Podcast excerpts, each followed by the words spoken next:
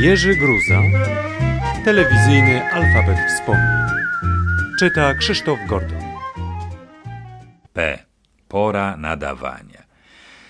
Co, kiedy, o której godzinie i co wtedy nadają konkurenci?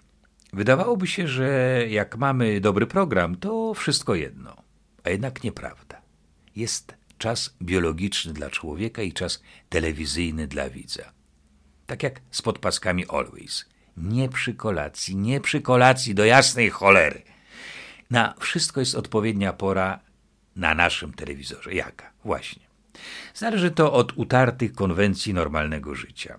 Nie zakładamy muszki i smokingu do śniadania, nie tańczymy po południu zaraz po przyjściu z pracy, skatowani ruchem samochodowym w godzinie szczytu, nie zagłębiamy się w problemy społeczno-ekonomiczne w sobotni, weekendowy wieczór.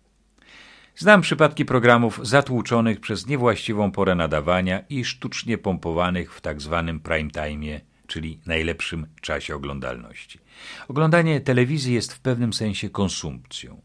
Jemy śniadania o 12 wieczorem, nie zasiadamy do kolacji ze świeczkami o 8 rano w słoneczny poranek. Pora nadawania jest też potężną bronią manipulacji programowej. Czasami trzeba coś ukryć ze względów politycznych lub obyczajowych, nadać, a nie nadać. Załóżmy, że pokażemy to w południe podczas upalnego weekendu, albo podczas Mistrzostw Świata w piłce nożnej, albo wtedy, kiedy oni nadają hit, my dajemy najtańsze gówno, bo i tak konkurencji nie przebijemy. Wydawałoby się, że dobry program sam się obroni. Nie.